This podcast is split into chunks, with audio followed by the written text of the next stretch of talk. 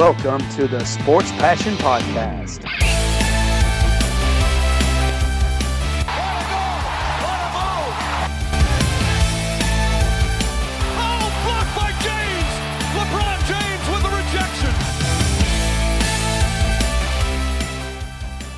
Your host, Lars Marendorf.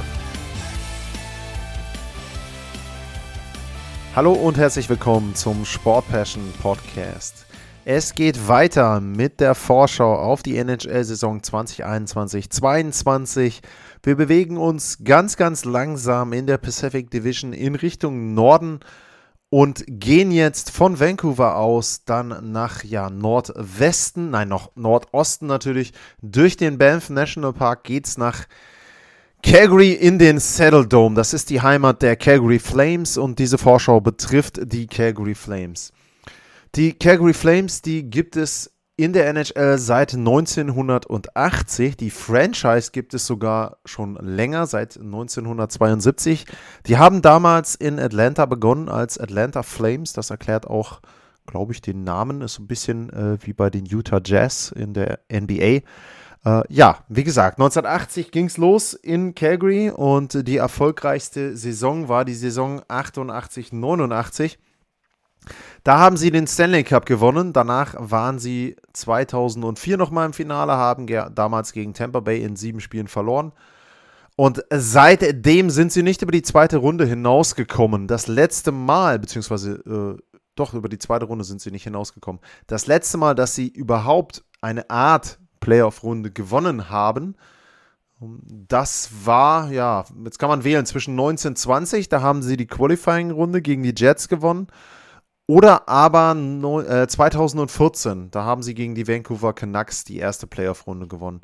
Auf jeden Fall merkt man schon, der Erfolg war nicht so wirklich da bei den Calgary Flames. Man muss allerdings ein bisschen herausnehmen, die Spielzeit 18-19, da waren sie in der regulären Saison sehr, sehr erfolgreich. Da waren sie Erster in der Pacific Division, 107 Punkte und haben dann in 5 Spielen gegen Colorado verloren in Runde 1. Also die Flames sind eine Mannschaft, die nach langer Zeit mal wieder Erfolg sucht in den Playoffs. Und im letzten Jahr ist ihnen das auch nicht gelungen. Im letzten Jahr waren sie auch eine Mannschaft, die sich nicht für die Playoffs qualifizieren konnte.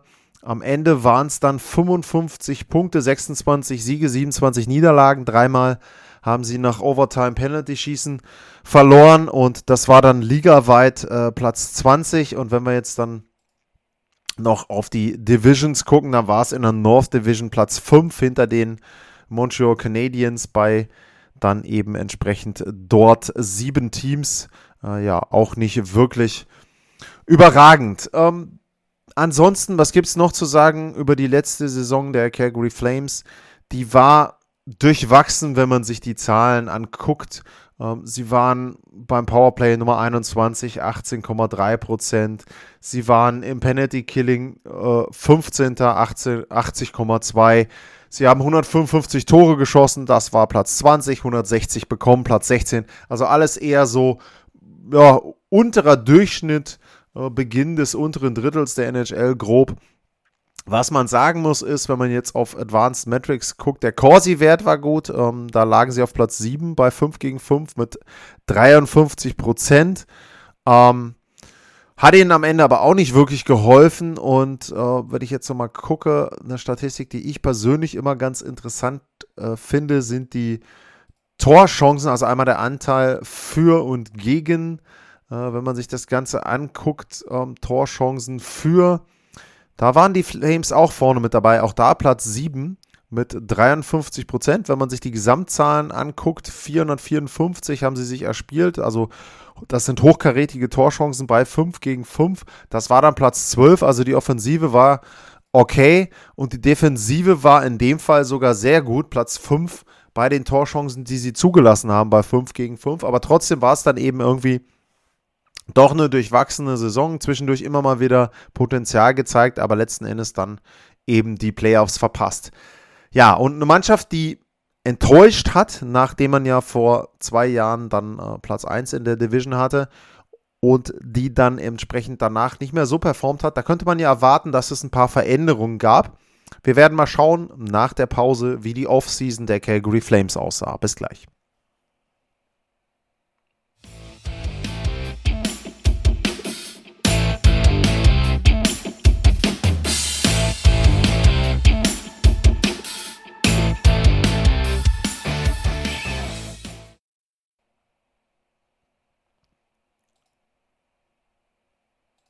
Zurück beim Sport Passion Podcast und jetzt schauen wir mal in den Sommer der Flammen.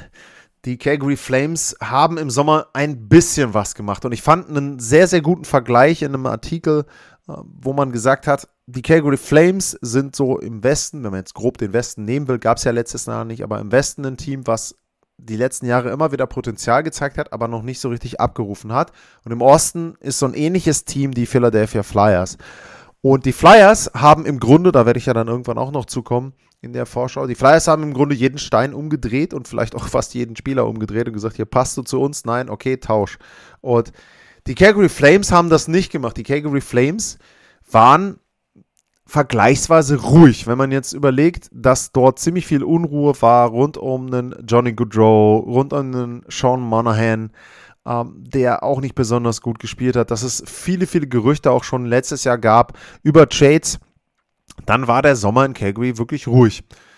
Wer den Verein verlassen hat, war Marc Giordano und der wurde gewählt von den Seattle Kraken. Das ist sicherlich ein Verlust, allein schon für den Lockerroom, weil der als Kapitän natürlich dann in der Kabine schon ein gewichtiges Wort hat, auch jemand ist, der vorangeht, wie gesagt 37 Jahre alt, da sehr, sehr viel Erfahrung auch mitbringt.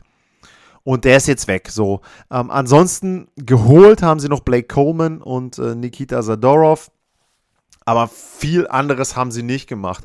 Und warum haben sie nichts anderes gemacht? Weil sie im Grunde einen Kader haben, der nicht so schlecht ist, der normalerweise für die Playoffs reichen sollte. Und diese passive Offseason, die ist dann natürlich ein Punkt, die setzt jetzt Brad Treliving, den General Manager, unter Druck. Da muss man eben dann sagen, okay, jetzt hat er nichts gemacht, er ist also überzeugt von seinem Kader und dieser Kader, den er jetzt so gelassen hat, der muss dann eben jetzt ab dieser Spielzeit dann auch performen. Eine große Veränderung, die haben sie jetzt nicht in der Offseason gemacht, sondern vorher, die muss man natürlich auch noch erwähnen bei den Flames. Seit März ist Darryl Sutter der Head Coach und das ist natürlich auch ein Punkt, jetzt hat er eben eine Offseason, eine Vorbereitung, eine vernünftige Vorbereitung, auch keine Corona-Vorbereitung in dem Sinne. Also kann er jetzt sein Team dann auch so einstellen, wie er das gerne haben möchte. Und das ist eben dann vielleicht auch nochmal so ein erweiterter Offseason-Move, wo man eben sagen muss, okay, da können die Flames jetzt auch nochmal vielleicht die Früchte ernten. Aber wie gesagt, als General Manager stehst du jetzt unter Druck. Es ist ein Coaching-Change gewesen im Frühjahr. Da ist er natürlich, Brad Treliving, derjenige, der da auch den Einfluss mit hat und eben dann auch mit das letzte Wort dort hat und entsprechend dort eben seinen Coach ausgewählt hat, jetzt den aktuellen. Und er hat die Mannschaft fast so gelassen, wie sie vorher war, wie sie eben im letzten Jahr die Playoffs verpasst hat. Das heißt, er glaubt an den Coach und diese Mannschaft und was die Kombination dieser beiden in der nächsten Saison vielleicht reißen kann, darauf schaue ich gleich. Kurze Pause, dann der Blick in die Spielzeit 21/22 für die Calgary Flames.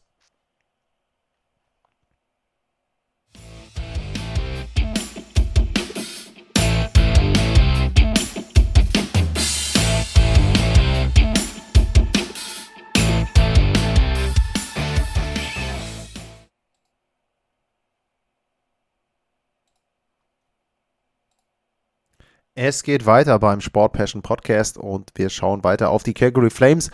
Und ich hatte es schon erwähnt eben im Sommer, dass sie nicht viel machen wollten, weil sie im Grunde auch einen Kader haben, der wirklich nicht schlecht ist. Also wenn man sich anguckt, zum Beispiel erstmal die Forwards, wenn man da eben sieht, Johnny Gaudreau, Elias Lindholm, Matthew Tkachuk, die erste Reihe, das ist eine wirklich gute erste Reihe. Also da kann man nichts zu sagen, ist jetzt keine erste Reihe, wo man sagt, gehört zu den Besten der NHL, das sicherlich nicht, aber also die fällt nicht wirklich ab, großartig gegen andere Teams. Dann dahinter auch die Tiefe.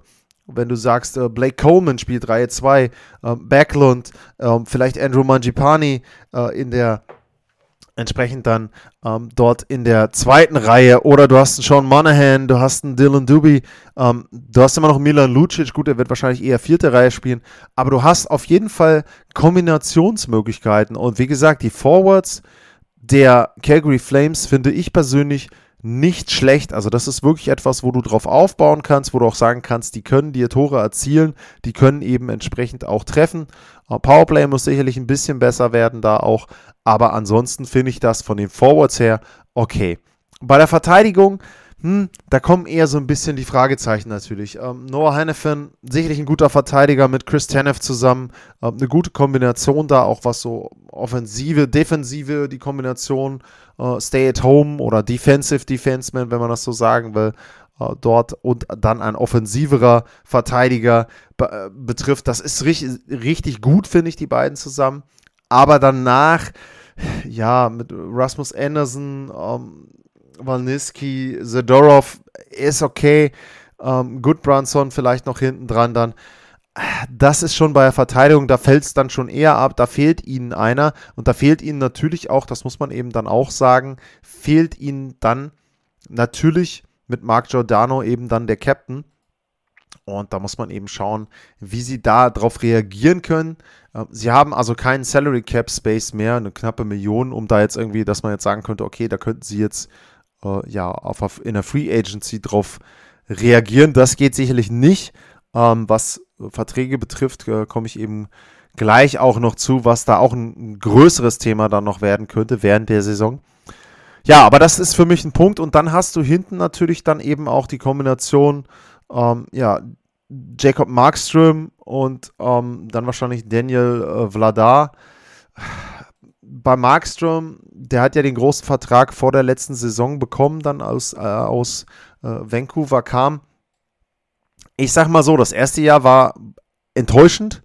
2,68 der Gegentorschnitt, aber 90,4 die Fangquote. Und wenn ich da dann auch nochmal in Richtung Advanced Metrics schauen möchte, das ist ja auch immer ein ganz guter Wert, weil man so die Statistiken ranzieht, was den Vergleich der Torhüter untereinander betrifft, dann ist es bei Markström so, dass der im letzten Jahr Durchschnitt war. Also der hatte einen Wert beim Goals Saved above Average. Also das heißt, wie viele Tore hat er mehr oder weniger gehalten als ein Durchschnittstorhüter der NHL? Da lag er bei minus 0,04. Das war Platz 41. Also im Prinzip genau der Durchschnitt. Das heißt also, er war nicht besser und oder schlechter als das, was zu erwarten ist. Und ein durchschnittlicher Torhüter reicht in der NHL dann meistens nicht für was Höheres. In dem Fall hat es eben dann nicht mal mehr für die Playoffs gereicht. Wenn man jetzt ein bisschen weiter reinguckt in seine Werte, dann glaube ich schon, das hat er ja auch dann schon in Vancouver gezeigt, dass er in der Lage ist, da auch wieder bessere Fangquoten zu haben entsprechend und dadurch den Toreschnitt dann vielleicht auch wieder ein bisschen zu drücken. Und ich glaube eben, dass er im ersten Jahr vielleicht so ein paar Probleme hatte, sich bei den Flames einzufinden, war ja auch insgesamt kein besonders tolles Jahr für alle Spieler nicht, mit den ganzen Restriktionen drumherum, die Fans dann eben auch erstmal nicht für einen großen Teil der Saison. Also ich glaube schon, dass Markström ein Kandidat ist da für eine Bounce-Back-Saison und dass der dann eben den Flames auch helfen kann. Einen Punkt möchte ich noch erwähnen bei den Calgary Flames, bevor es dann gleich in die Prognose geht für die neue Saison. Johnny Gaudreau ist Unrestricted Free Agent nach dieser Spielzeit. Das heißt also, sollten die Flames in irgendeiner Form den Vertrag mit ihm erstmal nicht verlängern können und sollte es dann auch darum gehen, können sie die Playoffs erreichen oder nicht, dann könnte Johnny Gaudreau da nochmal ein größeres Thema werden in Calgary. Also das ein bisschen so ein Punkt, der die Mannschaft und das Team, den Verein ein bisschen beschäftigen könnte, außerhalb des sportlichen Bereiches natürlich, weil es da eben dann um den Vertrag geht. Was erwarte ich insgesamt vom Team? Also ich habe ja schon erwähnt, die Pacific Division ist für mich leistungsmäßig die schlechteste der NHL und dementsprechend glaube ich, dass die Flames, obwohl sie defensiv in der Verteidigung nicht so gut aufgestellt sind, in die Playoffs kommen werden. Ich sehe sie an Rang 3 hinter den Vegas Golden Knights und den Edmonton Oilers. Und ich glaube eben, dass sie da die Playoffs erreichen können, wenn das so wird von den Platzierungen her, wie ich gesagt habe, Vegas, Edmonton, Calgary, dann haben wir natürlich das Battle of Alberta.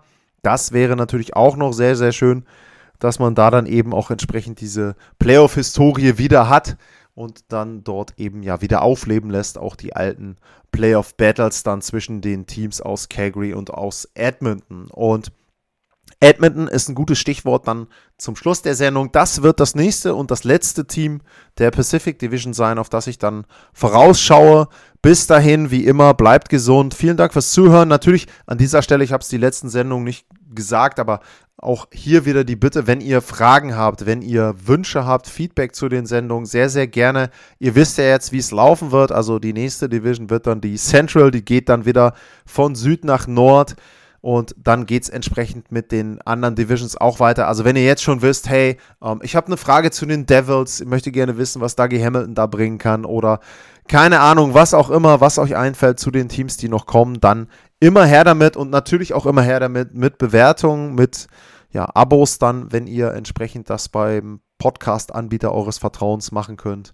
Bei iTunes hilft es sehr, wenn dort Bewertungen kommen. Also vielen Dank dafür und vielen Dank auch für Fragen, die schon kamen. Und wenn ihr welche stellt, natürlich dafür dann auch. Ansonsten jetzt dann vielen Dank fürs Zuhören, bleibt gesund und ciao.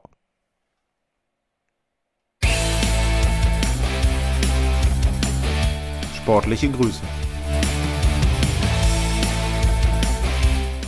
Das war's, euer Lars.